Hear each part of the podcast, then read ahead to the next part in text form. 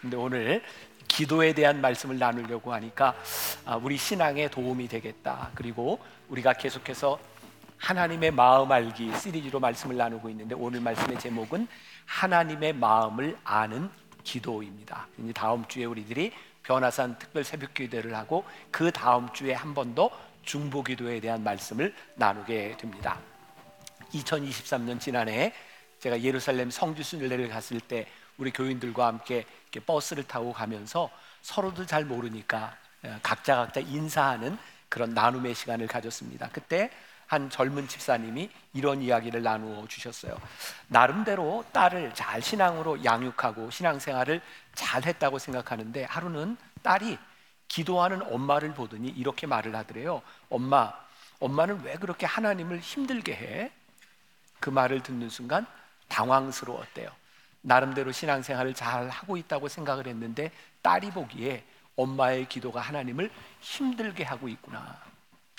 몇 주 전 제가 세상을 떠난 이어령 선생님에 대한 이야기를 하면서 그분이 신앙으로 입문하게 되면서 아, 그분이 고백했던 아, 글을 소개한 적이 있는데 그분은 하나님을 믿으면서 아, 주님의 아픈 마음이 느껴졌대요. 그래서 신앙생활을 하면서 어떤 결심을 했냐면 내가 아, 예수님을 힘들게 하지 않으리라 그렇게 하면서 신앙에 입문하게 되었다고 아, 그것도 저에게는 굉장히 인상적이었어요. 오늘 여러분들에게 이런 질문으로 열어갑니다. 여러분들이 하나님께 기도하는 그 기도는 진짜 여러분들의 신앙에 여러분들의 삶에 유익한 기도를 하고 있는가? 또 다른 표현으로 이야기한다면 내가 기도해서 얻는 것이 내 삶의 유익이라고 확신할 수 있는가? 제가 이런 질문을 던지는 이유, 우리들 주변에 믿음이 참 좋다고 생각했던 사람들을 바라보면 그들에게서 참 많은 인간적인 모습들이 드러나요. 여기에서 인간적이라는 말은 조금 부정적인 의미입니다. 하나님을 믿는데 하나님의 마음이 보이지 아니하는 인간적인 마음, 굉장히 자기의 욕심이 있는 그런 마음들. 목회를 하면 할수록 저에게 느껴지는 이건 참 모순 같다. 어떻게 그렇게 오랜 신앙생활을 하면서 저렇게 하나님의 뜻과 어긋날 수 있는가? 아마 오늘 예배를 드리는 여러분들도 다 똑같은 생각을 하고 있을 거예요. 아, 하나님의 뜻이 이루어지기를. 그래서 우리들이 주기도문을 참 많이 외우잖아요. 그런데 정말 우리들이 하는 그 기도가 이루어지면 하나님의 뜻이 이루어진다고 우리가 확신할 수 있는가? 몇 년 전에 제가 아, 설교 시간에 인용했던 우루과이 어떤 성당 벽에 새겨진 주기도문의 기도를 여러분들에게 읽어드린 적이 있어요. 아, 제가 지금 사진을 찍어서 요거에 대한 출처를 좀 명확히 밝히면 좋을 텐데 구할 수가 없었고요. 아, 우루과이 그 성당 벽에 에, 있다고 하는 그 주기도문을 여러분들에게 좀 읽어드리려고 합니다. 들어보세요. 하늘에 계신이라고 말하지 마라. 늘 세상 일에만 빠져 있으면서 우리라고 말하지 마라. 늘 혼자만 생각하면서 아버지라고 말하지 마라. 한 번도 아들 딸로 산 적이 없으면서 이름이 거룩히 빛나시며 라고 말하지 마라. 늘 자기 이름을 빛내려고 안간힘을 쓰면서 아버지의 뜻이 이루어지소서 라고 말하지 마라. 늘 내 뜻이 이루어지길 바라면서 일용할 양식을 주소서 라고 말하지 마라. 먹고 살 재산을 다 축적해 놓았으면서 저희가 용서하듯이라고 말하지 마라. 늘 미움과 앙심을 품고 살아가면서 저희를 유혹에 빠지지 않게라고 말하지 마라. 늘 죄 지을 기회를 찾으면서 악에서 구하소서라고 말하지 마라. 악을 보고도 아무런 양심의 가책을 느끼지 않으면서 아멘이라고 응답하지 마라. 주님의 기도를 진정 나의 기도로 바친 적도 없으면서 아마 우리들의 마음이 우리들의 양심이 찔릴 수 있다는 생각이 듭니다. 우리는 어떤 기도를 하고 살아가고 있는가? 겟세만의 동산에서 십자가를 앞두고 기도하시던 예수님의 모습이 성경에 나와 있어요. 땀방울이 핏방울이 되도록. 예수님이 아버지를 향해 아버지 될 수만 있다면 할 수만 있다면 이 잔을 나에게서 옮기시옵소서. 그러나 나의 원대로 마옵시고 아버지의 뜻대로 되기를 원하나이다라고 기도하셨던 예수님도 아버지의 따르는, 뜻을 따르는 것이 얼마나 힘든 일이었는지 땀방울이 핏방울이 되었다고 말씀하고 있어요. 제가 요즘 저도 이제 목사 된 지 한 36년을 지나가면서 제가 깨닫게 되는 게 있어요. 제가 참 많은 설교를 했는데 제가 어찌 보면 참 쓸데없는 설교를 한 건 아닌가. 말씀은 딱 하나로 규결되는데 하나님이 기뻐하시는 것이 무엇인지를 우리들이 분별할 수 있다면 하나님의 마음을 분별하는 사람이 된다면 그 어떤 말도 소용이 없을 텐데 우리는 이 중요한 하나님의 마음, 하나님이 기뻐하시는 것이 무엇인지를 생각하고 살아가는가. 오늘 여러분들에게 도전을 주고 싶은 거예요. 우리의 믿음이 무엇일까요? 우리의 믿음. 하나님의 뜻이 이루어지는 것이 정말 내 인생의 복이라고 우리는 믿는가? 그 믿음이 분명하다면 우리는 하나님의 뜻을 구하는 기도를 하겠지만 하나님의 뜻이 이루어지는 것이 내 인생의 복이라고 믿지 못하면서 우리가 어떻게 하나님 앞에 하나님의 뜻대로 이루어 달라고 기도할 수 있겠는가? 그런데 오늘 제가 조금 이상한 이야기를 좀 하려고 해요. 지금까지 제가 무슨 얘기를 했어요? 하나님의 뜻이 이루어져야 된다고. 그런데 오늘 제가 여러분들과 나누려는 말씀은 하나님의 뜻을 꺾는 기도에 대해서 말씀을 나누려고 해요. 참 이상한 목사죠? 하나님의 뜻대로 기도하라고 하면서 오늘 여러분들과 나누려고 하는 말씀은 하나님의 뜻을 꺾는 기도를 이야기하려고 한다. 하나님의 뜻이 이루어지는 것이 맞는데 유일하게 하나님의 뜻을 꺾어도 하나님이 기뻐하시는 기도가 있다. 우리의 욕망과 우리를 위한 기도가 아니라 하나님의 자녀를 위한 기도를 할 때 이런 기도를 뭐라고 이야기하냐면 중보 기도라고 말을 합니다. 이렇게 예를 들어볼 수 있을 것 같아요. 여러분 자녀를 키우면서 아이들과 그런 약속을 할 때가 있죠. 너 요거 잘 지켜야 돼. 요거 안 하면 아빠한테 혼나는 거야. 어, 제가 어렸을 때 돌아가신 저희 아버님은 우리 사남매에게 늘 하셨던 말씀이 마지막 경고, 인격적으로 얘기할 때 들어. 제가 대학교 3학년 때까지 비인격적인 대우를 받았어요. 왜? 아버지 말을 거역했으니까. 근데 부모라면 다 동감할, 공감할 것 같아요.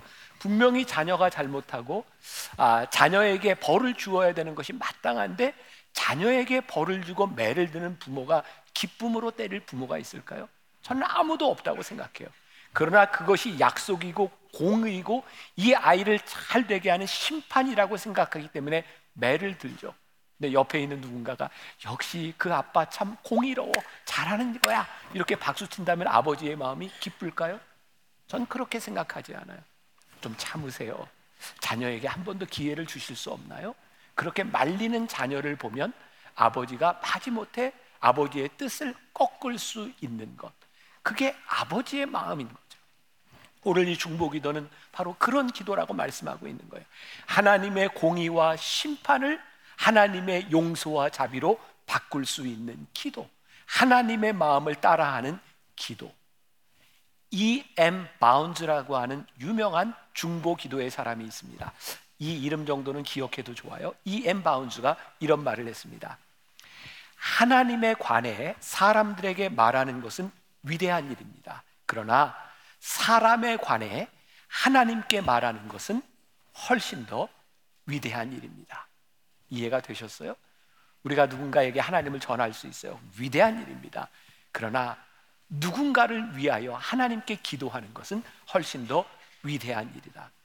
중보라고 하는 말이 영어로 intercession이라는 말입니다. inter라고 하는 말은 between 이것과 이것 사이라고 하는 말이고 session, 이 accessory라고 하는 말은 나아가다라는 말입니다.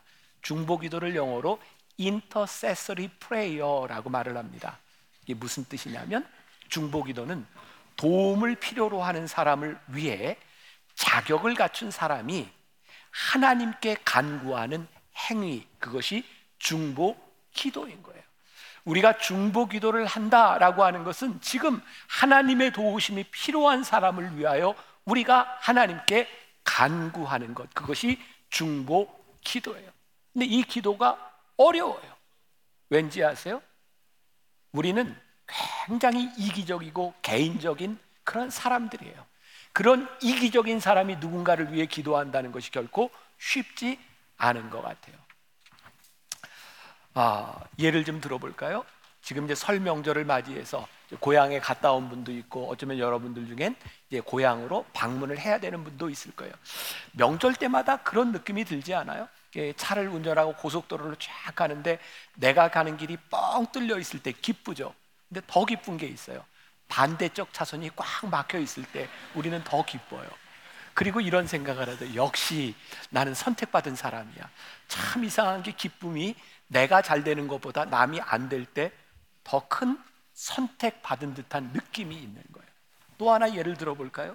여기 낚시를 좋아하는 분이 있을지 모르겠는데 낚시꾼들이 제일 좋아하는 거 월척을 잡았을 때가 아니라 옆에 있는 사람이 월척을 잡았다 놓쳤을 때 낚시꾼은 제일 기분이 좋대요. 참 신기하죠. 근데 그게 우리 인간들의 본성인 거예요. 내가 잘 되는 것 참 좋지만 남이 잘 되는 것 보기 참 힘들어하는 일상적인 우리 인간의 모습들 가운데서 이 이기심을 뛰어넘어 누군가를 위해 기도하고 누군가가 잘 되기를 바라는 기도가 그렇게 쉽지 않다는 거예요. 자, 오늘 본문 말씀 우리가 너무나 잘 아는 말씀이에요. 모세와 이스라엘 백성들이 출애굽해 가는 과정에 하나님께서 모세를 시내산으로 부르셨어요. 그리고 모세에게 십계명을 주셨어요. 40일을 있다 내려와 봤더니 세상에 사람들이 그 시간을 못 참고 금송아지를 만들어 놓고 우상을 숭배하며 절하고 춤추고 있는 거예요. 하나님이 무지무지하게 분노하셨고 레위인들을 통하여 칼을 들고 3천 명의 사람들을 도륙하는 일이 일어나요. 이제 이 백성들이 광야에서 끊어질지 모르는 멸망할지 모르는 그런 상황 가운데서 모세가 하나님께 기도해요. 아, 출애굽기 32장 31절과 32절 우리 같이 한 목소리로 봉독해 봅니다. 다 같이 시작. 모세가 여호와께로 다시 나아가 여짜오되 슬프도소이다. 이 백성이 자기들을 위하여 금신을 만들어 싸우니 큰 죄를 범하였나이다. 그러나 이제 그들의 죄를 사하시옵소서. 그렇지 아니하시오면 원하건대 주께서 기록하신 책에서 내 이름을 지워버려 주옵소서. 하나님은 지금 공의를 행하고 계세요.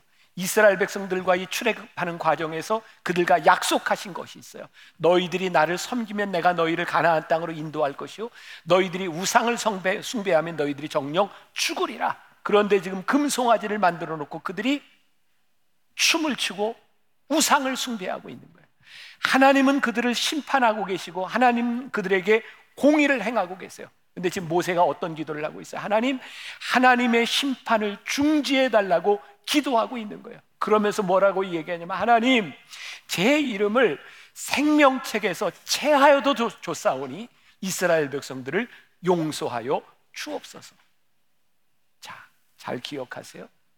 하나님의 뜻을 돌이키는 기도 속에 하나님의 뜻이 들어 있어요.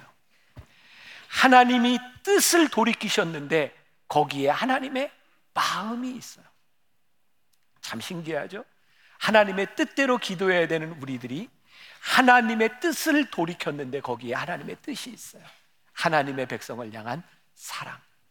그 중보 기도가 굉장히 놀라운 거예요.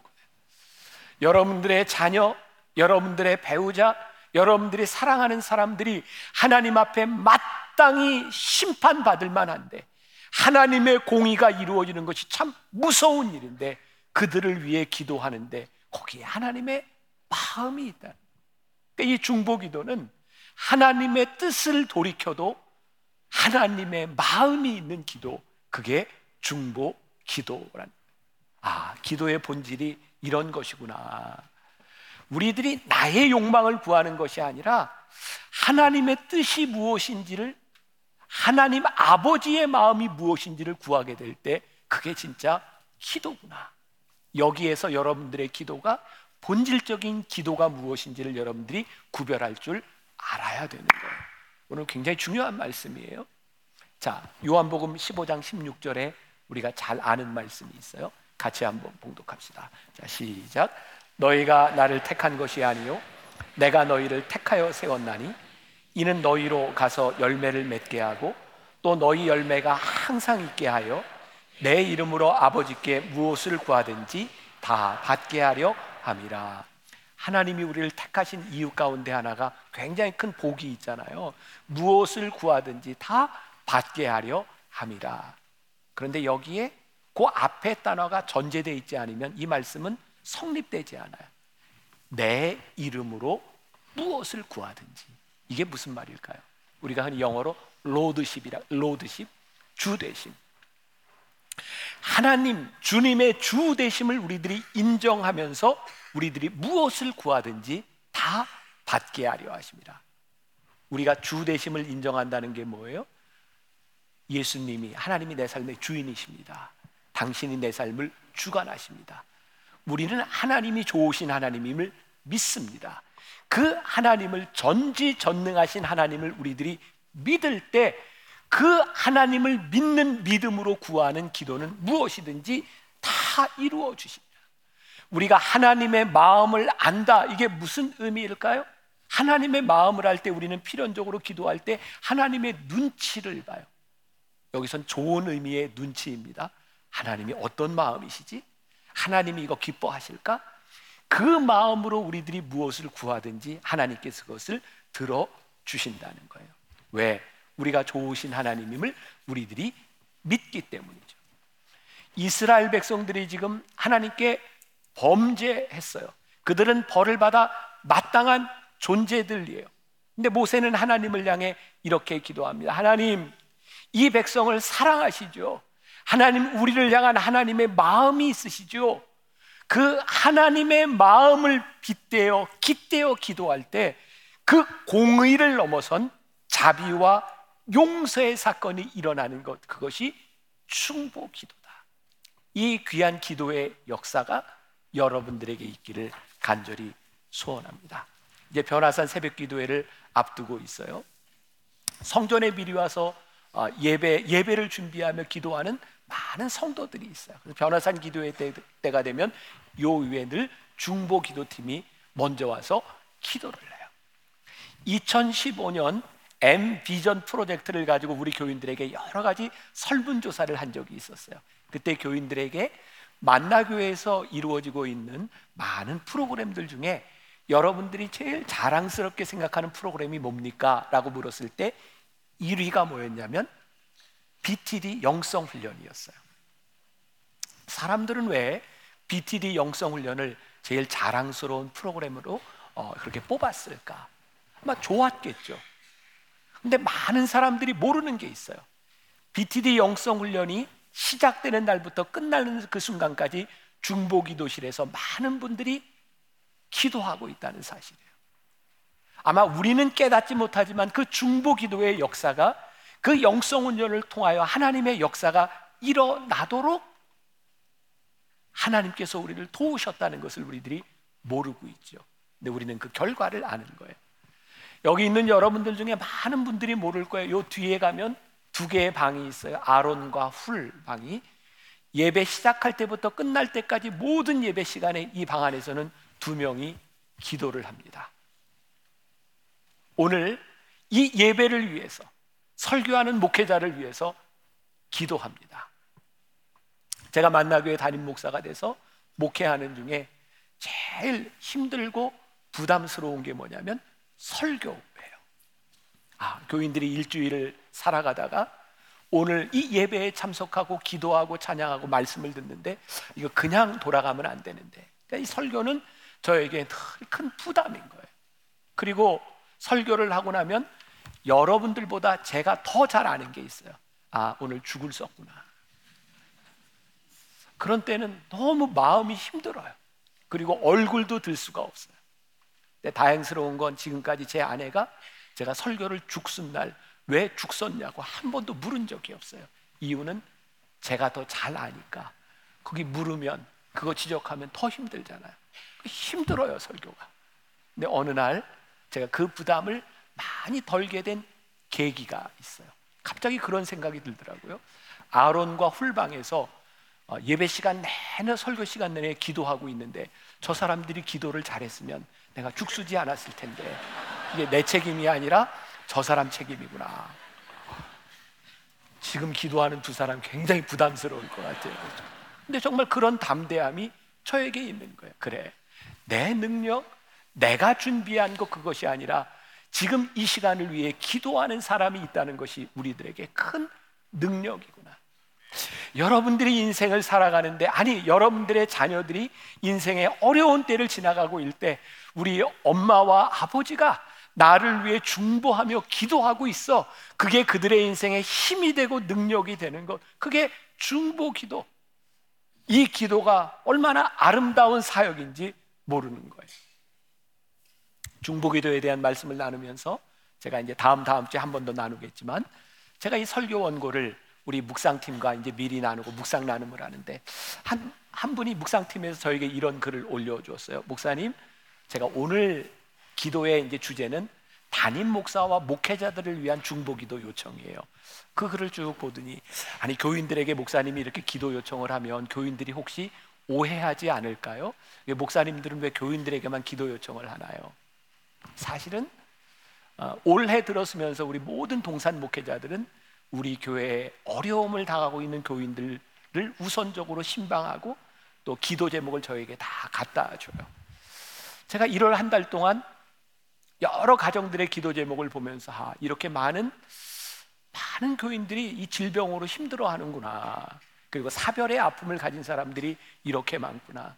하나님이 저에게 주신 마음이 이번 변화산 때는 아, 우리 교인들 특별히 육체적으로 어려움을 당하고 있는 교인들을 위해서 기도해야 되겠구나 그런 마음을 그러니까 여러분들 우리 목회자들이 여러분들을 위해 중보하는 건 염려하지 않으셔도 돼요. 그런데 중요한 축 우리 공동체를 위하여 여러분들이 담임 목사와 목회자들을 위해서 왜 기도해야 되는가? 오늘 거기에 중점을 맞추는 거예요. 자, 제가 사단의 입장에서 이런 생각을 해보았어요. 제가 지금 사단이다 생각하고 만나교회 공동체를 허무는 가장 좋은 전략이 뭘까 생각해 보니까 여러분들을 개개인으로 건드린 것보단 저를 건드리는 게 제일 좋은 전략 일 것 같아요. 그렇죠. 전쟁에서 이렇게 싸움을 할 때 장수끼리 나와서 장수를 죽이느냐 살리느냐 이게 사기에 큰 영향을 미치잖아요. 그러니까 내가 사단의 입장에서 생각을 해보니까 나를 치는 것이 사단에게 가장 좋은 전략일 것 같다. 그래서 생각한 게, 아, 여러분들이 지금 이 강단에 서 있는 저를 위해, 담임 목사를 위해 중보 기도하는 것은 저를 위한 기도가 아니라 여러분들을 위한 기도고, 우리 공동체를 위한 기도이겠구나. 굉장히 중요한 사역이겠구나. 제가 이제 오늘 말씀을 마칠 때까지 여러분들 마음 가운데 이 설교를 듣고 아 그래 담임 목사를 위해서 기도해야지 이런 마음이 안 들으면 제가 오늘 설교에 죽을 쓰는 거고 여러분들에게 그런 마음이 들면 제가 설교에 성공하는 사람이 될 것 같아요. 자, 한 가지 사건 출애굽기에 나오는 이스라엘 백성들이 이렇게 십계명을 받기 전에 르비딤에서 아말렉과의 전쟁이 있었어요. 어, 출애굽기 17장에 나오는 이야기인데 여기에서 그 유명한 여호와 니시라는 말입니다. 승리의 깃발. 여호와는 승리하게 하신다. 이 르비딤에서 아말렉과 전쟁을 할 때 모세가 여호수아에게 이렇게 얘기합니다. 너는 나가서 백성들을 데리고 나가서 싸우고 나는 저 산 위에 올라가서 지팡이를 들고 너희를 위하여 기도하리라. 이거 들어보셨죠? 그래서 모세가 손을 들고 지팡이를 들고 손을 들고 있을 때에는 싸움에서 이기고 손이 내려오면 전쟁에서 지는 거예요. 그때 모세에게는 동역자가 있었는데 바로 아론과 훌이 그 산에 올라가서 모세의 손을 내려오지 않도록 돕게 되죠. 모세가 싸움에 승리할 수 있었던 이스라엘 백성이 아말렉과의 전투에서 승리할 수 있었던 이유 가운데 하나가 모세에게 중요한 동역자가 있었다는 거예요. 근데 이스라엘 백성들이 이 전쟁 그리고 이 광야를 이렇게 40년을 헤맨 과정 가운데 정말 일관성 있게 이스라엘 백성들이 불평하는 게 나오는데 그들은 환경이 조금만 나빠져도 아, 모세와 아론을 향하여 불평합니다. 환경이 좋을 때는 아무 문제가 되지 않습니다. 동역은 우리들에게 아무 문제가 없을 때 동역이 필요한 것이 아닙니다. 사실은 가장 어려운 때를 지나갈 때, 어려운 환경을 지나갈 때 동역이 필요한 거죠. 그때 우리는 누군가의 동역자가 될 수 있어요. 제가 우리 새가족들과 함께 새가족 애찬을 하면서 지금까지 한 번도 빼놓지 않고 했던 이야기가 있어요. 여기 새가족들은 얼마나 기억하시는지 모르겠어요. 대개 사람들이 만나교회 등록을 하게 되는 데는 세 가지 이유가 있습니다. 첫 번째는 이사를 와서 거리에 대한 문제. 또 하나는 지인들의 소개로 혹은 아는 분 때문에 만나 교회를 옵니다. 세 번째 이유가 아, 와서 예배를 드리는데 담임 목사의 설교가 좋아서 어, 진짜예요. 어, 제일 많아요. 그런데 설교가 좋아서라고 이야기하는데 거기에 붙는 말이 있어요. 아, 자기가 다른 데서는 잘 못 들어봤는데 여기 왔는데 목사님의 설교가 신선합니다. 기억하세요. 제가 그런 얘기를 들을 때마다 가슴이 철렁 내려앉는다고. 신선도는 6개월 이상 가기가 힘들어요. 그러니까 제가 생각할 때 설교가 신선해서 왔으면 신선도가 떨어지면 얼마든지 떠날 수 있는 사람들인 거예요. 그러니까 여러분들이 지금까지 신앙생활하는 여러분들의 신앙의 여정 가운데서 어떤 일을 겪으면서 여기에 왔는지 모르지만 진짜 중요한 신앙의 동역의 원리가 여기에는 있었으면 좋겠다. 그게 뭐냐면 단순히 내 마음에 들기 때문이 아니라 어렵고 힘들 때에 힘이 되어주고 동역자가 되어지는 아름다운 관계를 우리들이 만들어 갈 수 없을까? 비난은 누구나 할 수 있습니다. 그러나 사랑하고 감싸주는 것은 동역자만이 할 수 있는 일입니다. 대부분 여러분들이 교회를 떠날 때 그런 마음들이 있지 않았을까? 그리고 많은 분들이 만나교회 와서 신앙생활을 하면서 guilty feeling 같은 게 있어요. 뭐냐면 내가 교회에서 마음 아픈 상처를 가지고 떠나왔거나 목회자들과의 어그러진 관계를 가지고 떠나온 사람들이 있으니까. 저는 하나님께서 저에게 주시는 만나교회에 주시는 큰 사명이 있다고 생각해요. 그게 뭐냐면 때로는 상처받은 교인들이 이곳에 와서 상처가 치유됐으면 좋겠고 교회로 인하여 목회자로 인하여 우리 교인들이 상처받지 않았으면 좋겠다. 그 저에게는 그게 기도 제목이고 그게 참 힘든 일이에요.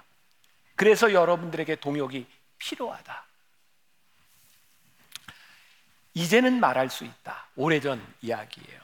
제가 만다교회 처음 담임이 되었을 때 왜 그랬는지 모르지만 교회 안에 소위 이야기하는 블랙메일 같은 게 있잖아요. 남을 비방하거나 이러는 편지들이 그렇게 돌았던 것 같아요. 근데 저에 대해도 그런 글들이 그냥 이렇게 돌고 그게 이제 일상이 되어버린 그런 것 같은 분위기였던 것 같아요. 제가 이제는 말할 수 있다. 이건 지금은 그렇지 않다 이런 이야기예요. 근데 그때 저에게 제일 힘들었던 게 벌써 뭐 10여 년, 15년 전 그런 이야기입니다. 세상에 누군지 모르지만 어떤 분이 소설 같은 이야기를 써서 우리 교회 여자 장로님들한테 보냈어요. 근데 그 내용이 뭐냐면 제가요, 어, 그 자기를 굉장히 좋아해서 어디 집회를 갈 때나 이런 때 꼭 제가 불렀대요. 근데 갑자기 제 마음이 변해서 자기를 부르지 않는데 여자 장로님들한테 이 사실을 알려야 될까 말까 뭐 그런 편지였던 것 같아요. 근데 제가 그 편지에 화가 나거나 마음이 상하지 않았어요. 어디에서 제 마음이 상했냐면 그 편지를 받고 있었던 여자 여자 장로님들 중에 몇 분이 그 편지를 가지고 저를 위해 기도하고 계셨대요. 이게 지금 무슨 의미인지 아시는 거예요. 그 소리를 듣는데 제가 가슴이 무너져 내리는 것 같아서. 아니, 나와 함께 신앙생활을 하면서 정말 이렇게 내 인격을, 내 삶을 이렇게 못, 믿지 못하고 이럴 수 있는가? 제가 오늘 여러분들에게 어떤 이야기를 하고 싶은가? 우리들에게 구분이 필요하다. 목회자가 도덕적으로 잘못을 했거나 목회자가 죄를 지었을 때 그걸 감추는 일이 중보 기도가 아니에요. 잘못은 드러나야 되고 죄는 치유되어야 되고 하나님께 용서를 받아야 되고 그러니까 만일 여러분들이 신앙생활을 하면서 목회자의 죄와 비도덕적인 일 때문에 여러분들이 교회를 떠나오거나 거기에 상처를 받았다면 여러분들이 거기에 guilty feeling을 가질 필요가 없어요. 왜? 그것은 하나님 앞에 드러나야 되는 죄들이니까. 그러나 우리들이 가져야 되는 생각이 뭐냐면 진짜 내가 함께 사역하고 함께 신앙생활했던 그 목회자를 위하여 담임자를 위하여 설교자를 위하여 여러분들이 진정으로 기도했던 때가 있었는가? 오늘 제가 여러분들에게 이야기하는 것은 그래요. 앞으로 저에게 어떤 일이 일어날지 몰라요. 제가 어떤 죄를 지을 수 있는 가능성도 저에게 있을 것 같아요. 지금 그런 이야기를 하는 게 아니에요.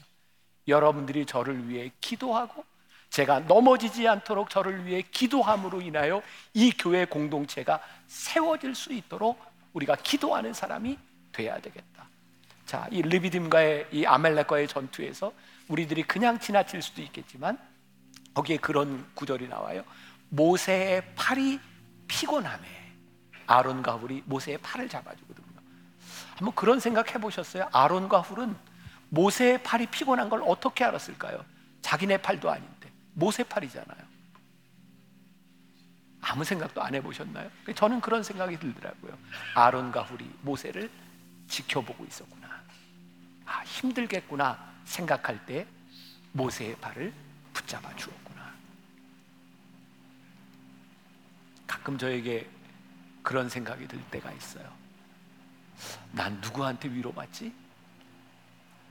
정말 바쁘고 힘들게 막 돌아가는 그런 상황 가운데서 때때로 너무 지쳐 있는데 우리 교인들의 요청을 받을 때 아, 나는 누구한테 위로를 받지? 그때 한 성도의 말 한마디가 저에게 큰 힘이 되는 거예요. 관심을 보고 바라보고 안타까운 마음으로 그 자리를 함께 지키는 것. 그게 모세를 붙잡아 주었고 이스라엘 공동체를 승리로 이끌어 주었어요. 모르겠어요. 저는 성경을 보면 이 모세를 보면 모세가 저보다 성격이나 인격이 별로 좋았던 것 같지는 않아요. 별로 동의를 안 하세요? 성, 성경을 잘 보세요. 모세가 그렇게 훌륭한 사람은 아닙니다. 하나님께서 모세를 끝까지 쓰실 수 있었던 이유가 뭘까? 모세에게는 좋은 믿음의 동역자들이 있었어요.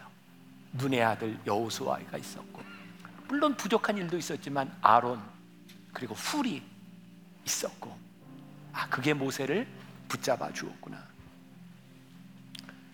예수님께서 십자가를 지시기 전에 겟세만의 동산에서 땀방울이 핏방울이 되도록 기도하시잖아요. 그때 예수님이 예수님의 제자 중 베드로와 야고보와 요한을 데리고 나아가서 기도하세요. 그리고 예수님이 제자에게 그렇게 부탁하죠. 깨어 있으라. 나를 위해 기도해 달라. 예수님도 제자들에게 기도를 부탁하셨어요. 주님의 사역을 감당하는 일이 그렇게 쉬운 일이 아니었어요. 제가 오늘 여러분들에게 이 믿음의 공동체, 저와 여러분들을 위하여 기도를 부탁하는 거예요.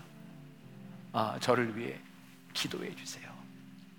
여러분들이 기도할 때 목사님의 판단과 목사님의 생각이 나와 같게 해주세요. 그런 기도 말고 목사님의 생각과 목사님의 사역이 하나님의 뜻에 어긋나지 않도록 하나님 붙잡아 주세요. 저에게 제일 큰 기도 제목이 있어요. 하나님, 제가 나이가 들어가면서 제가 제 고집이 생기지 않도록 하나님의 뜻을 거스르지 않도록 하나님 제가 목회를 하다 제 뜻이 꺾어졌을 때 아, 이게 참 감사한 일이구나. 하나님이 나를 인도하시는구나. 고백할 수 있는 사람이 될 수 있도록 내가 끝까지 이 자리를 잘 지킬 수 있도록 저를 도와주세요. 여러분들의 기도의 동역이 필요하고 저에게 꿈이 있어요. 어, 저는 하나님께서 기뻐하실 수 있는 꿈이라고 생각하거든요. 어, 제가 죽었을 때 죽는 얘기하니까 싫으세요? 근데 뭐 여러분도 다 죽잖아요. 어, 저도 죽고 저 죽었을 때 장례식장에 가면 늘 이렇게 영정 사진이 있어요. 영정 사진을 앞에 놓고 우리 교인들이 아 우리 목사님 그러면서 눈물 주르 흘릴 수 있는 그런 목사면 난 참 좋겠다. 우리 교인들에게 나는 우리 목사님으로 기억되는 게 내 목회의 성공이라고 생각해요. 왜? 하나님께서 내 양이 아닌 주님의 양을 저에게 맡겨주셨으니 제가 잘 목양하고 여러분들이 담임 목사를 바라보면서 우리 목사님이었어. 라고 생각할 수 있으면 저는 성공한 사람이다. 그래서 여러분들에게 부탁하는 거예요. 담임 목사를 위해서, 우리 목회자들을 위해서 어, 기도하시라고. 그리고 이 공동체가 사단의 어떤 세력에도 악한 세력에도 흔들리지 않을 수 있도록 하나님이 붙잡아 주시는 공동체가 될 수 있도록 붙잡아 달라고 여러분들이 그런 중보 기도의 사람들이 되었으면 좋겠습니다. 말씀을 마칩니다. 주님과 함께라는 글이 있어요. 세 사람의 남자가 주님과 달리기를 했다. 첫 번째 사람은 주님과 동시에 꼬린을 했다. 두 번째 사람은 주님보다 조금 늦게 들어왔다. 세 번째 사람은 주님보다 조금 빨리 들어와 1등을 했다. 그들에게는 이런 명칭이 부여되었다. 첫 번째 사람 주님과 동행하는 자. 두 번째 사람 주님을 따르는 자. 세 번째 사람 주의 길을 예비하는 자. 주님과 달리기를 한 모든 사람이 다 칭찬을 받았다. 그러므로 주님과 같이 한다면 달리거나 놀거나 뭘 해도 칭찬을 받는다는 것이다. 우리가 아버지의 마음을 헤아릴 수 있다면 우리가 무엇을 해도 칭찬받는 사람이 될 수 있을 것 같아요. 우리 좋은 하나님의 사람으로 믿음의 동역자로 이 세상 안에 잘 승리하는 삶을 살아가시기를 주님의 이름으로 간절히 축원합니다. 우리 같이 찬송했으면 좋겠 찬양했으면 좋겠습니다. 누군가 널 위해 기도하네.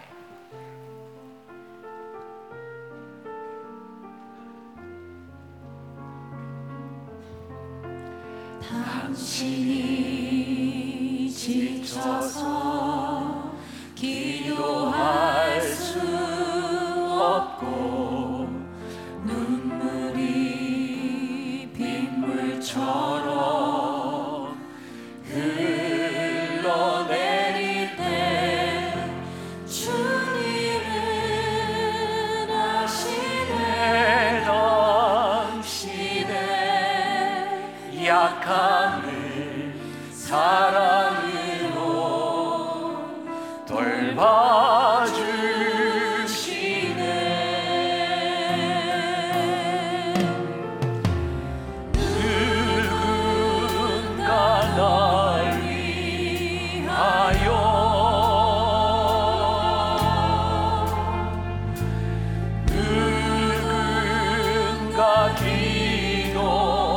기도